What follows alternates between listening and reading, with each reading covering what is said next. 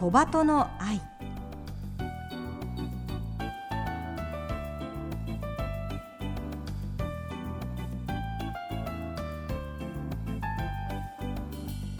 小鳩の愛。ポッドキャスト。またはラジオクラウドでお聞きの皆さん。こんにちは。日本テレビアナウンサー杉野真美です。目の不自由な方が安心して街を歩ける社会を目指してこの番組では視覚障害者も晴眼者も共に役立つ情報話題をお届けしています。ラジオ日本では毎週土曜午前8時15分から KNB ラジオでは毎週日曜午前7時15分から15分番組として放送しています。このポッドキャストではゲストの方へのインタビュー部分のみ抜粋してお送りします。本放送と合わせてこちらのポッドキャストもどうぞお楽しみください。それでは小鳩の愛ポッドキャスト今週もスタートです。先週は緑内障のため全盲になった書家の三上清蘭さんのインタビューをお届けしました。目が見えなくなった今も好きな書道を続けたいという思いで活動を続けていらっしゃいます。三上さんのように目が見えなくなっても楽しめる書道はないだろうかと考案された新しい書道があるんです。指で触って書いた文字を感じられる触覚書道です。今日はこの触覚書道についてご紹介します。触覚書道国事協会代表理事の池山悦子さんにお話を伺います。よろしくお願いいたします。よろしくお願いいたします。お願いします。池山さんは池山甲州さんというお名前で画号で活躍される書家でもいらっしゃいますが東京世田谷で公営書道会を開設。初心者から有段者まで幅広く書道と国字を教えていらっしゃると伺っています。今日は池山さんにこの触覚書道についてお伺いしたいと思うんですがこれはどういったものなんでしょうか？はい、あの触覚書道というのはあの視覚障害の方が触覚を使ってご自分が筆で書いた文字を感じたり、うん、書道作品を触ったりそしてあの鑑賞したりすることができる書道の新しいスタイルです。うん、で私たちがあの提唱してあの触覚書道という名前を付けました。で現在主に行っているのは、はい、と小筆にまあ特殊な液リモネンという液なんですけど、うん、をつけて発泡スチロールに書くとその書いた部分がすぐに溶けてへこむので、そこを触りながらとご自分がどんな字を書いているのかとか、うん、次の書くはどこから書いたらいいのかとか、うん、そういうのをあの触りながらあの書いていただいてでまた出来上がった作品も触りながら自分がどんな字を書いたのかっていうのが分かるというようなそういうあの手法です。であの一応これあの国字の技法をベースにしてあの考えました。はい。まあ、池山さんは国字家としても活動してらっしゃって、はい、国字というのをまずあの聞いていらっしゃる方にも説明という意味でお願いできますか？はい、はい、一応国字というのはまあ書道のあの一分野となっているんですけれども、はい、あの皆さん多分看板とかのお寺のこうかかってる変額とか、中華料理屋さんがの 横にかかってる看板とかであの、彫ったものは見たことがあると思うんですけれども、例えば政治家とかお坊さんとか偉い方が書いた書を専門の彫り師が彫ったっていうものだったんですけれども。あの日本で約50年ぐらい前に自書自国といって自分で書いた字を自分で彫ってそれを作品にしようというあの運動が起こりまして、はい、であの日本国字協会というものができました、はい、それであの今毎日書道展の中に国字部門というのがあのできました。でどんなものかと言いますと、はい、まず普通にあの書道で自分であの書を書きます。はい、墨で紙に、はい、はい、書きます。それで、はい、えっ、とその上にあの薄いトレーシングペーパーみたいなのを載せて、輪郭を小筆で取るんですね。で輪郭を取った、うん、トレーシングペーパーを今度は木に貼り付けて、でえっ、ー、と字の周りを彫るか逆に字そのものを彫るか、なんでまあ凸彫りとかへこぼりっていうふうになるんですけど、はい。はい、それはあの大工さんの使うのみをサイズの違う平のみを10本ぐらい大体持ってまして、それをこう持ち替えて彫っていきます。で彫り終えたらそこの周りに色を塗って、うん、であの字のところにはあの金箔とかプラチナ箔とかそういう箔を貼ったりして、まあ、一つの作品として作り上げるというものなんです。本当にお話聞いてますとその書道の中でもこの国字っていうのはこう歴史としては割と新しくって、はい、かつそのもともと構造上その平面だった書道を立体で表現できる種類っていうことですよね。はいうん。まあ、その告示がきっかけになって今回のこの触覚、書道が生み出されたとも思うんですけれども、はい、私も先ほど体験させていただいたんですけれどもまずこの液これどんな成分なんですか？これはあのリモネンと言いまして、はい、オレンジの皮から、あの取ったあのエッセンシャルオイルです。はい、なのであのよくあの洗剤とかにもあのオレンジ入りとか書いてます。そういうのとかあとあのシール剥がしとかそういうのにも使われているもので、はい、あのまあ手についても安全だということで、はい、あのこの液を選びました。はい、あの書きながらね爽やかな香りがね、あのしてきたのでとてもこう清涼感のあるものでしたね。あと発泡スチロールにまあ、書いてそれがこうへこんでいくその、まあ、発想といいますか、どうやってそれは発見されたんですか？そうですね。あの昔からあの私たち国事課の発泡スチロールに、うん、あのアセトンとか、うん、そういう有機溶剤を使って書いてへこむっていう手法はあのあったんですね。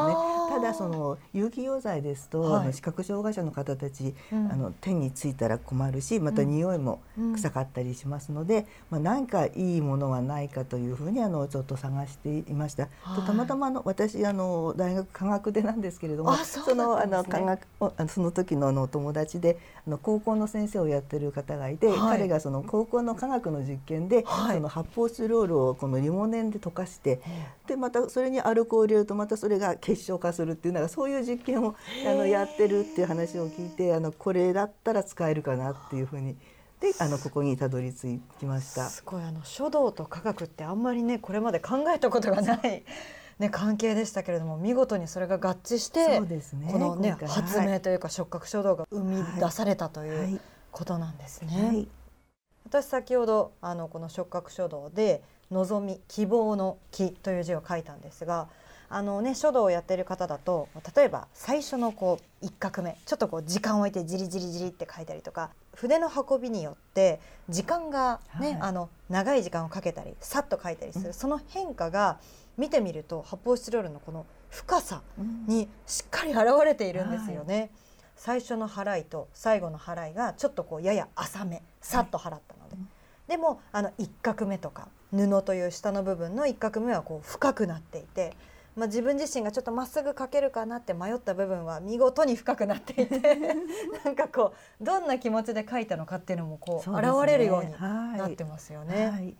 でやっぱりその告示でも同じようにその色を塗ることができるっていうのも、とっても楽しかったです。そうですね。はい。ねあの書いてすぐに発泡スチロールがこう沈んでいって深さが出てくる。で先ほどねあのいい匂いがするというふうに申し上げましたけれどもあのね触ってみてもなんかすぐに乾燥していってそうなんですね、うん、もうなんかあ一つ作品がこんな短時間で出来上がったなという、はいはい、とっても嬉しい気持ちに なりました。体験させていただいてありがとうございます。あの池山さん、はい、あのご自身も請願者でいらっしゃると思うんですけれども、はい、なぜこの触覚書道を始めようと思われたんですか？はい。あの私があの40年来支持しておりますあの書の恩師の三上清蘭先生があの緑内障で徐々にあの視野が落ちてきている。それをあの傍らで見ていまして、うん、でどうにかしてその視覚障害になられた先生が書道を続けることができないかなとあのいろいろ模索しておりました。でちょうどその時にですねあのある方から私の国字作品を触って、そこからのエネルギーをもらえるという言葉をいただいたんです。あのすごく嬉しかったんですけども、はい、であそうだと。国字だったらあの凹凸があるので視覚障害の方でも触ってそのどういう字が書いてあるかとかそういうのが分かってもらえるんではないかというふうにあのひらめいたというちょうどその同じ時期にそれが重なったということがありました。ただあのじゃあどうしてそれをその視覚障害の方に広、ね、どういう形で広めようかっていうのは、はい、なかなか最初は分からなくてあの自分のあの黒人の作品を持って、うん、あの展示図書館とかギャラリートムとかそういう視覚障害者の方たちが行かれてるところに相談に行ったりして、はい、はい、いろいろアドバイスもいただいたりして、あのそしてあのやっぱり一番大きかったのがあの私の知り合いであの美術でやっぱりこう凸凹のある絵を描かれてその障害者の方が触って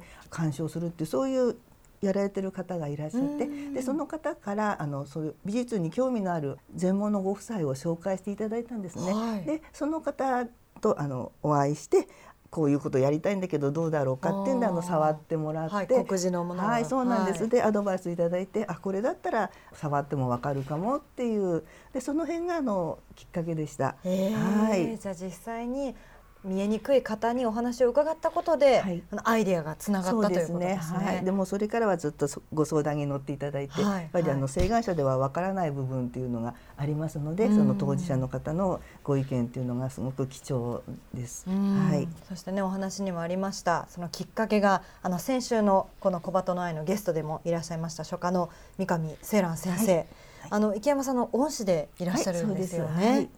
じゃあ本当にこうねご活躍を見ながらどうやったらっていう思いが、この触覚書道を生み出すきっかけに、はい、うん相当思いがあったんじゃないですか？すね、うん。あの今のこの触覚書道こう生み出してから今に至るまでどんなご苦労、はい改善改良があったんでしょうか？そうですね。まずあの最初にあの告示の作品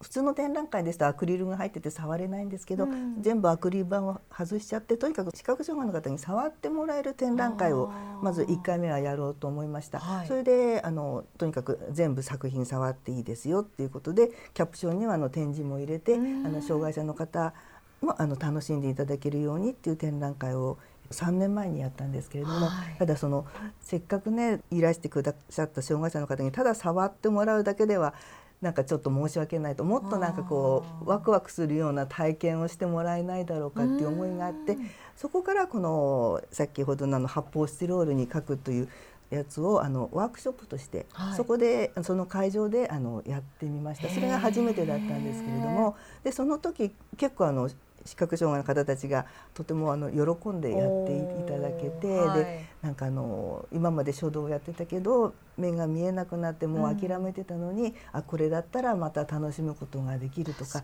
そういう、うん、お言葉をいただいて、うん、あこれはなんかいけるんじゃないかっていう思いで、あのどうにかこれをその体系化してねあの、はい、なんかできないかという思いで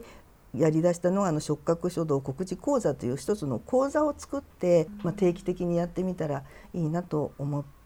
今の田町にあるあの東京都の障害者福祉会館というところにあのお部屋を借りまして月に1回あの定期講座としてやっています。お送りしてきました小鳩の愛。今日は触って味わえる新しい書道スタイル触覚書道についてご紹介しました池山さんが当事者の方の声を聞きながら模索しながらたどり着いた今のスタイル。発泡スチロールという身近な素材を上手に利用して視覚障害者も請願者も一緒になって気軽に楽しめる素晴らしい発明だなと感じました。現在は都内で定期的に講座も行われているということです。興味のある方はぜひ参加してみてください。詳しくは触覚書道国事協会ホームページでご確認ください。来週も引き続き触覚書道の魅力についてお届けします。どうぞお楽しみに。ここまでのお相手は日本テレビアナウンサー杉野真美でした。